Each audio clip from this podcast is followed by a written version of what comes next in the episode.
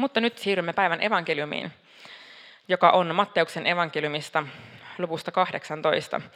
Ja mä saan tänne hetken päästä avukseni Helmin, joka on jossakin täällä toivottavasti paikalla. Aloitan kuitenkin tästä evankeliumin alusta lukemalla. Kiitos.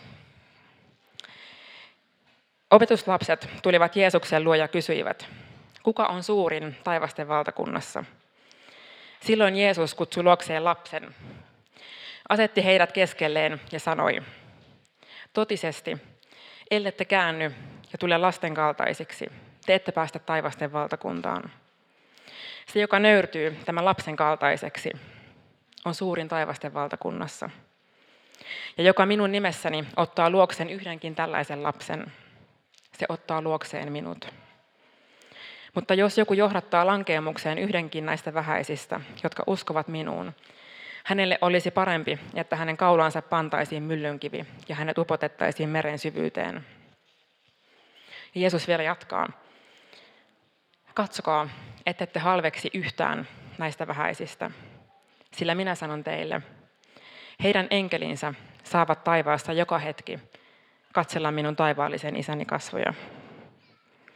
Kiitos Helmi.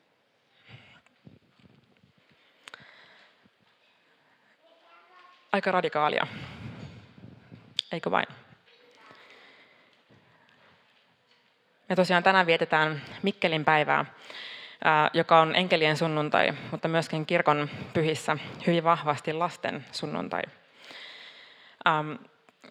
Ja niin kuin kuultiin tässä evankeliumitekstissä, opetuslapset kysyy Jeesukselta, että kuka on suurin taivaassa. Ja tämä on ehkä tuttu kohta ja jotenkin helposti ajat, niin kuin kykenee jotenkin elämään siinä mukana, että Jeesus puhuu näistä lapsista.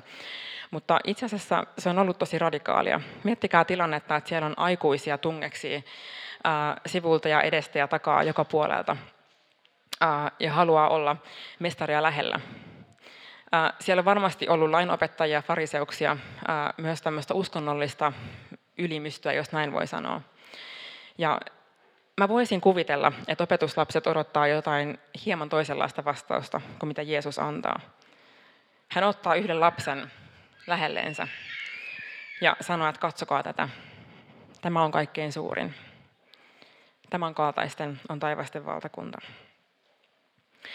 Ja itse asiassa Jumalan valtakunnan arvot on monella muullakin tapaa hyvin erilaiset kuin mitä me ehkä täällä maailman keskuudessa ollaan totuttu.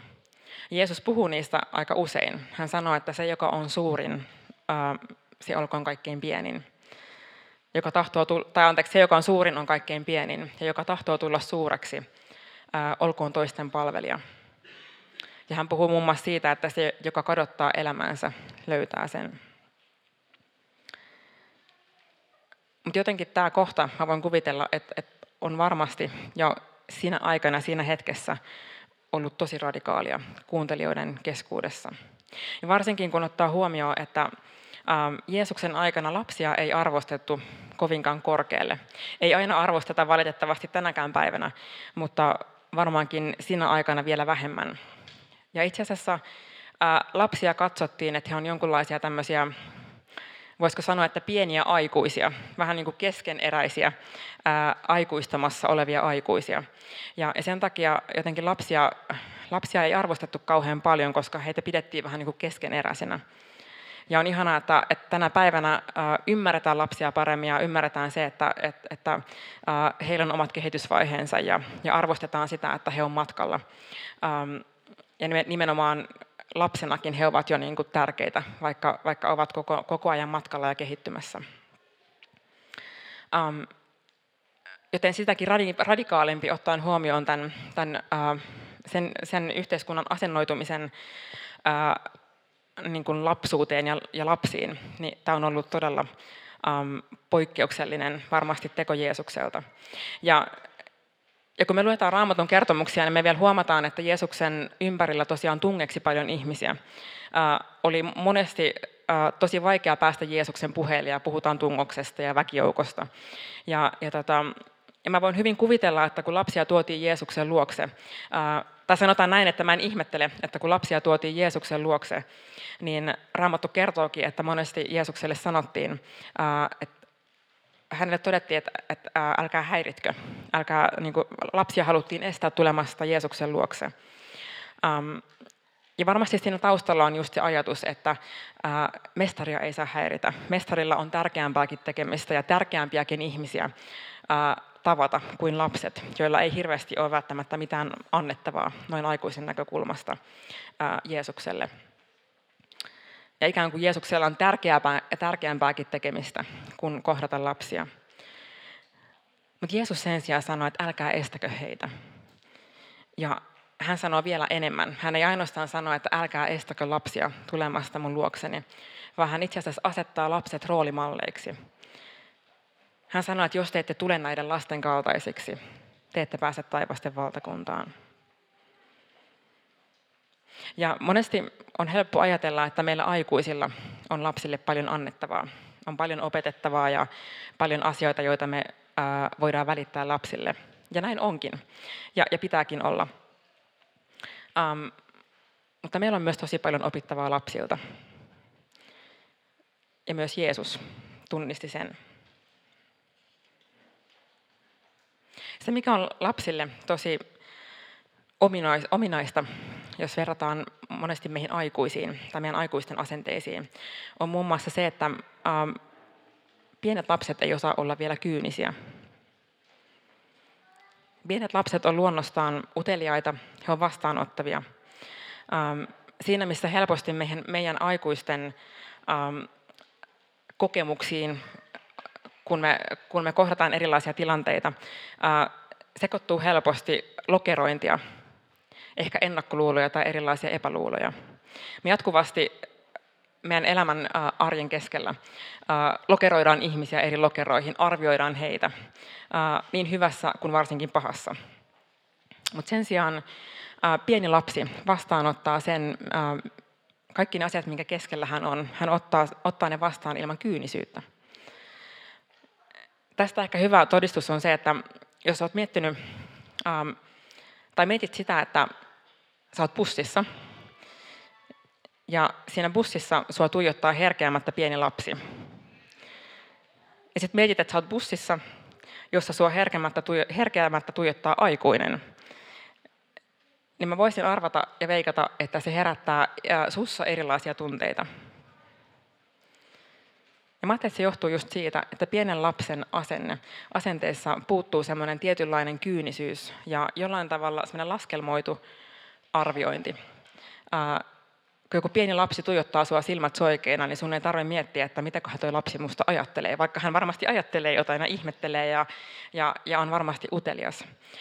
Mutta musta hyvin kuvastaa sitä lasten, lapsen sydämen asennetta, jolla, jolla hän suhtautuu maailmaan ja ihmisiin, joita hän kohtaa. Ja mä en tällä nyt suinkaan yritä sanoa sitä, että aikuisuudessa olisi jotain pahaa. Ja, ja itse asiassa kyllä Raamattu myös puhuu siitä, että, että me kasvetaan myös uskossa aikuisuuteen. Ja aikuisuuteen kuuluu se, että me osataan arvioida asioita, osataan ähm, ähm, ikään kuin asettaa, niin kuin jotenkin ymmärtää, äh, kun me, kun me kohdataan erilaisia tilanteita, niin me, niin me osataan myös tulkita niitä äh, omaan elämänkokemukseen ja, ja tietoamme. Äh, niin kuin suhteutettuna. Ja, ja se on tosi tärkeää. Tämä maailma ei toimisi ilman sitä. Jos, jos sä et osaa tarvittaessa myös olla epäluuloinen tai tarvittaessa ymmärtää, että nyt tämä tilanne on vaikka vaarallinen tai, tai näin poispäin. Joten mä en yritä nyt sanoa, että, että meidän pitää mennä aikuisena vaan toiseen äärilaitaan. Mutta pointtina on se, että, että monesti myös meidän aikuisiin tulee sitä sellaista tietynlaista kyynisyyttä, joka estää meitä kohtaamasta toisia ihmisiä tavalla, jota ehkä Jeesus, johon Jeesus meitä kutsuu. Ja oikeastaan loppujen lopuksi me voidaan vain arvailla sitä, että mitä Jeesus tarkoitti, kun hän puhuu siitä, että meidän pitäisi tulla lasten kaltaiseksi. Mutta yksi asia, joka tästä tekstistä välittyy, joka, joka antaa viidettä ää, siihen, että, että ää, mitä on olla lapsen kaltainen, on itse asiassa nöyryys. Ja Jeesus tässä ää, kohdassa sanookin, kun hän puhuu opetuslapsille, niin hän sanoo, että se, joka nöyrtyy tämän lapsen kaltaiseksi, on suurin taivasten valtakunnassa. Ja itse asiassa loppujen lopuksi vaatii aikamoista nöyryyttä tunnistaa ja tunnustaa se, että me ei hallita kaikkea. Tunnistaa se ja tunnustaa se, että on olemassa jotain meitä suurempaa, joka vaikuttaa meidän keskuudessa. Vaatii nöyryyttä se, että me uskalletaan heittäytyä sen jonkin meitä suuremman varaan. Ja vielä suuremmassa määrin se, että me, ää, meillä on halu palvella kaikki valtiasta Jumalaa. Ja jotenkin tämän länsimaisen, äh, ehkä varsinkin näin länsimaisena ihmisenä, ähm, mä ajattelen, että monesti se onkin kompastuskivi. Se, että ähm, me tunnustetaan se, että meillä ei ole kaikkia tietoa, eikä meillä ole kaikkia ymmärrystä. Ja en tiedä susta, mutta ainakin mä oon tosi monesti törmännyt äh, sellaiseen, ähm, kun puhutaan, jos, keskustelee, jos mä keskustelen kristinuskosta jonkun ihmisen kanssa, niin, niin tosi monesti ähm, tavallaan se pallo, joka heitetään, se liittyy monesti joko siihen, että no selitä mulle kärsimys, selitä miksi hyvät ihmiset kärsii tässä maailmassa. Tai toinen on monesti se, että, että todista mulle Jumalan olemassaolo. Todista mulle, että Jumala on olemassa. Ähm, ja ehkä jopa naureskellaan ihmisille, sellaisille ihmisille, jotka uskoo johonkin suurempaa, jota ei voi todistaa tieteellisesti, joka ei ikään kuin kutistu niiden tieteen mittareiden ähm, mitattavaksi, ainakaan kaikin osin. Ja mä ajattelen sen niin, että Jumala, meidän Jumala on niin suuri. Ja tiede on meidän äärettömän suuren iankaikkisen Jumalan edessä niin rajoittunut, että se ei ikinä kykene sulkemaan jumaluutta sisäänsä. Se voi toki tutkia niiltä osin, kun se kykenee siihen liittyviä asioita. Mutta jos mun uskoni edellytys on se, että mun täytyy ymmärtää ja käsittää kaikki, niin mä törmään umpikujaan. Mä ajattelin, että tässä on jotain, joka liittyy siihen nöyryyteen, josta Jeesus puhuu. Se, että mä uskallan ja haluan tunnustaa sen, että, että mä en ymmärrä kaikkea. Ja silti mä voin ja haluan heittäytyä sen mua suuremman varaan. Ja joskus se heittäytyminen vaatii just sitä, että me arjen keskellä, kun me edetään todeksi sitä kristillistä arkea, kerta toisensa jälkeen vaan todentaan se, että, että mun ymmärrys ei riitä kaikkeen. Me ollaan täällä useammankin kerran saarnoissa sivuttu muun muassa kärsimyksen ongelmaa ja sitä, miten me sen edessä joudutaan toteamaan, että, että mun ymmärrys ei riitä vastaamaan kaikkiin kysymyksiin, joita se herättää. Mutta se voi näyttäytyä ihan sellaisena, että sä luet raamattua ja sä törmäät sellaiseen kohtaan, jota sun on tosi vaikea käsittää. Ja ja ainakin itse mä huomaan, että monesti semmoisena ihmisenä, että mä, mä oon her- herkästi sellainen persona, että mä haluan jotenkin pohjamutia myöten ymmärtää aina, mistä on kysymys, ja jotenkin selvittää asioiden taustat. Ja, ja monesti se on tosi vaikeaa, kun tiedättekö, kun sä kahraat raamattua systemaattisesti läpi ja törmäät sellaiseen kohtaan, mikä, mikä, mitä on tosi vaikea hahmottaa, tai sitä on vaikea ymmärtää, tai se synnyttää jotain ristiriitoja. Ja ja mulle käy usein niin, että mä, niin kuin, mä jämähdän siihen paikkaan. Mä en halua jata, jatkaa eteenpäin ennen kuin mä oon selvittänyt, mistä tässä asiassa on kysymys. Ja, ja käännän jokaisen kiveen ja tutkin kaikki mahdolliset kommentaarit ja selitysmallit ja mietin, että onko näistä joku looginen ja onko tästä mitään järkeä. Mutta aina monesti käy niin, että mä joudun tunnustamaan, että mä en vaan ymmärrä tässä hetkessä, mitä tästä kohdassa ajetaan takaa. Tämä on edelleen mun sisimmässä ristiriitainen, ja mä en voi muuta kuin vaan mennä eteenpäin. Ja, ja todeta, että Jumala, sä hallitset mun elämässä siitä huolimatta, että mä en kykene ymmärtämään kaikkea. Ja voi olla, että joskus vuosien päästä ää, mä saankin ymmärrystä johonkin kohtaan, joka on aikaisemmin ää, herättänyt suuria kysymysmerkkejä. Voi olla, että joku muu on saanut siihen ymmärrystä, ja, ja mä alan myös nähdä sen asian ää, jotenkin selvemmin. Mutta mä ajattelen, että on varmasti monia asioita, joita taivaan tällä puolella me joudutaan, josta me joudutaan toteamaan, että mä en vaan tiedä kaikkea. Mutta silti meitä kutsutaan lapsen kaltaisesti ää, ottamaan vastaan taivasten valtakunta. Lapsen usko nimittäin ei ole kovin teologista. Ja mä uskallan tämän sanoa, koska mä olen itse teologi. Ää, jos sä mietit pientä lasta, joka tulee Jeesuksen luokse, niin se uh, usko ei vielä siinä vaiheessa kauheasti varmaankaan rakennu uh, teologisten päätelmien varaan. Se rakentuu rakkauteen ja se rakentuu suhteeseen. Ja sen takia tämä Jeesuksen vertaus on aika radikaali, ottaen huomioon, että kuulijakunnassa varmasti oli lainopettajia, lainopettajia ja, ja fariseuksia. Niin miettikää, että miltä se on mahtanut tuntua heistä, kun he siinä seuraa Jeesuksen opetusta. Ja sitten hän ottaa semmoisen pienen lapsen ja sanoo, se on sama, jos sä sanoisit jollekin piispalle, että hei, sun pitää olla tämän lapsen kaltainen. Ja se on, se on tosi paljon sanottu, mutta mä ajattelen, että se kuvastaa ähm, tosi järeä, järeästi sitä, äh, miten paljon ähm, loppujen lopuksi kaikki tiivistyy Jumalan rakkauden vastaanottamiseen, äh, suhteeseen hänen kanssaan. Ja siitä lähtee kaikki. Ja mä haluan korostaa, että mä rakastan teologiaa, mä rakastan äh, sitä, että etitään tietoa, ja mä ajattelen, että se on tosi tärkeää ja se on tosi hyvää, ja sitä pitääkin tehdä. Mutta me ei voida rakentaa uskoa sen tiedon varalle tai sen tiedon varaan. Meidän tieto ei poissulje uskoa, eikä usko poissulje tietoa.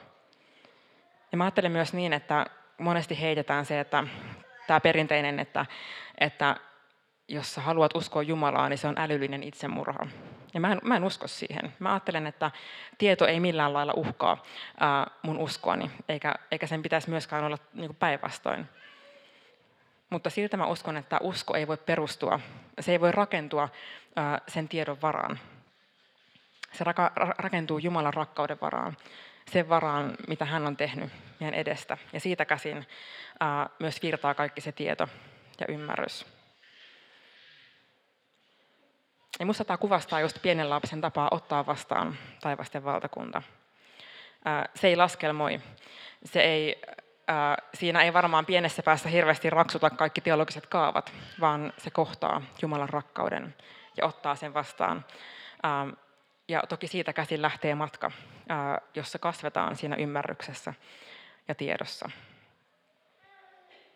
Ja mä oon joskus verrannut sitä siihen, että ää, niin kuin, ää, tätä niin kuin, ikään kuin sen vaaraa, jos me rakennetaan tiedon pohjalle meidän usko, niin mä oon verrannut sitä joskus siihen, että Ähm, mieti vaikka sun parasta ystävää tai sun läheistä, sulle läheistä ihmistä. Ja mieti, miltä kuulostaa teidän välinen äh, ystävyyssuhde, jos se perustuu sille, että sun ystävä opettelee kaikki faktat susta. Hän tietää sun henkilötunnuksen, hän opettelee sun painon ja pituuden ja missä sä oot töissä, missä sä asut, mistä sä tykkäät, mikä on sun lempiruoka, mikä on sun lempiväri. Hän tietää kaikki faktat susta. Mutta teidän ystävyys ei perustu niille faktoille. Se perustuu siihen, että teillä on keskinäinen suhde. Ja se perustuu rakkauteen. Ja totta kai, jos sä rakastat toista ihmistä, niin sä haluat tietää, mikä on hänen lempivärinsä ja missä hän käy koulussa ja missä hän asuu ja näin poispäin. Mutta sä et voi rakentaa sitä sen varaan. Ja siitä pieni lapsi on hyvä esimerkki meidän tulee ottaa Jumalan, valtakuntaa, Jumalan valtakunta vastaan niin kuin pieni lapsi. Um, ja itse asiassa Jeesus sanoo, että katsokaa, ette ette halveksi yhtään näistä vähäisistä, kun hän puhuu lapsista. Uh, ja itse asiassa tämä väheksyä, uh, tai itse asiassa halve, halveksi uh, verbi voisi oikeastaan kääntää sanalla väheksyä. Uh, tämä termi, mitä Jeesus käyttää, niin se oikeastaan tarkoittaa, että ajatella alaspäin jostakin. Ja mä että se on hyvä muistutus meille jokaiselle tähän iltaan ja tähän päivään, nyt kun vietetään Mikkelin päivää. Jeesus sanoi, että katsokaa, ette väheksy lapsia. Katsokaa, ette ajattele ikään kuin ylhäältä päin ää, lapsia. Meitä on kutsuttu siunaamaan ää, lapsia, joita on meidän keskuudessa. Ei niin, että me ajatellaan, että me ollaan jollain tavalla valmiimpia ja täydellisempiä,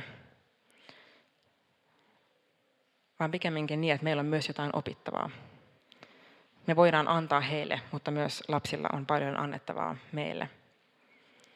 Ja meitä kutsutaan hyväksymään lapset meidän keskuuteen ää, täysvaltaisina toimijoina, koska myös Jeesus itse ää, on tehnyt niin. Lapsi ei käsitä eikä ymmärrä kaikkea. Ja silti lapsi, ää, lapsella on hämmästyttävä taito luottaa johonkin itseään suurempaan. Hämmästyttävä taito luottaa toisaalta myös aikuiseen. Ja jotenkin mieltää se, että mä en ymmärrä kaikkea, mutta mä, annan, ää, mä luotan tuohon toiseen ihmiseen. Ja yhtä lailla meitä kutsutaan luottamaan johonkin meitä itseään, itseämme suurempaan. Ja myös ymmärtää, että me ei voida koskaan äm, selittää kaikkea. Ja silti meitä kutsutaan luottamaan. Mä kuulin joskus hyvän vertauksen äh, liittyen just tähän uskon ja, ja tiedon suhteeseen ja siihen, että miten vaikea ähm, tai miten mahdotonta on se, että, että tiede tai tieto täysin pystyisi selittämään Jumalan auki. Ähm, se on vähän sama, jos sä otat metrimitan. Mun itse piti ottaa tänne mukaan metrimitta tänne tota, äh, messua, mutta unohdin. Äh, mietin, että mä ottaisin metrimitan tässä. Ja, ja mä sanoisin ähm, tuossa vaikka Janille, että kuule Jani, jos sä meinaat, että tuo Jumala on oikeasti olemassa, niin näytä tällä metrimitalla mulle, että tässä rakennuksessa on rakkautta. Ja se on vähän sama, että kun meille sanotaan, että todista Jumala, tai että Jumala on älyllinen itsemurha. Niin mä ajattelen, että se on vähän sama. Ikään kuin vaaditaan mittaamalla Jumalaa tavalla, johon se ei vaan alistu.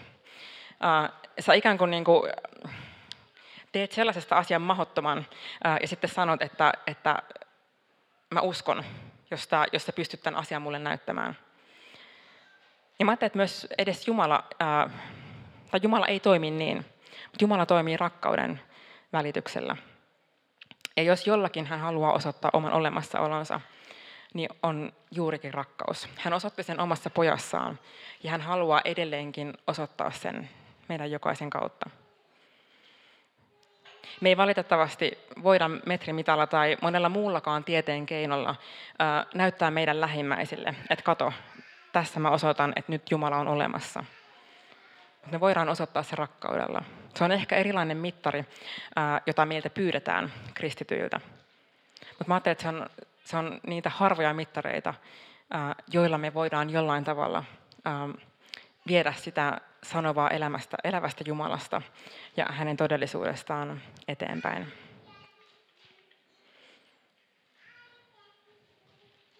Joten rukoillaan omaan elämäämme sitä, että se, mikä meissä on kyynistä, se, mikä meissä on jotenkin estää sitä aitoa vilpitöntä luottamusta Jumalaan. Jumala saisi niitä kohtia meidän sydämessä ja elämässä kohdata. Ja rukoillaan, että meidän sydämet saisi tulla lapsen kaltaisiksi.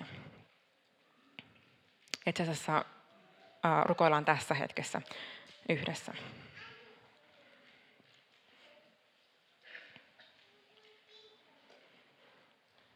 Sä olet Jeesus antanut radikaalin esikuvan pienissä lapsissa. Ja mä, mä tunnistan ja tunnustan, että, että joskus sitä on jotenkin vaikea muistaa. Ähm, miten miten niin kuin vahvalla tavalla sä oot ottanut lapset esimerkiksi meillekin aikuisille. Ja miten helposti unohtuu jotenkin tutkia omaa sydäntä ähm, ja etsiä jotenkin sitä, että mikä itsessä on kyynistä tai mikä itsessä ähm, sotii sitä vilpitöntä uskoa vastaan. Mun rukous on se, että auta meitä jokaista tulemaan lapsen kaltaiseksi ja Herra, auta meitä jokaista kohtaamaan jokainen lapsi tärkeänä, surrakastamana ihmisenä, joka voi opettaa meille niin paljon taivasten valtakunnasta ja sun rakkaudesta, Isä. Kiitos siitä, että sä oot meidän jokaisen isä. Me saadaan olla sun lapsia ja Isä, mä rukoilen, että tässä hetkessä ähm,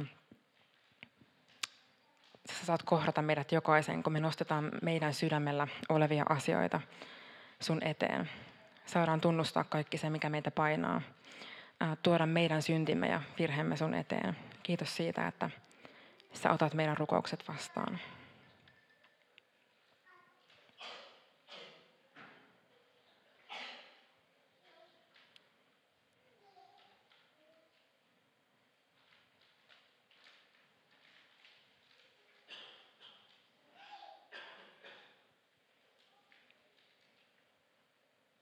Jeesa, kiitos siitä, että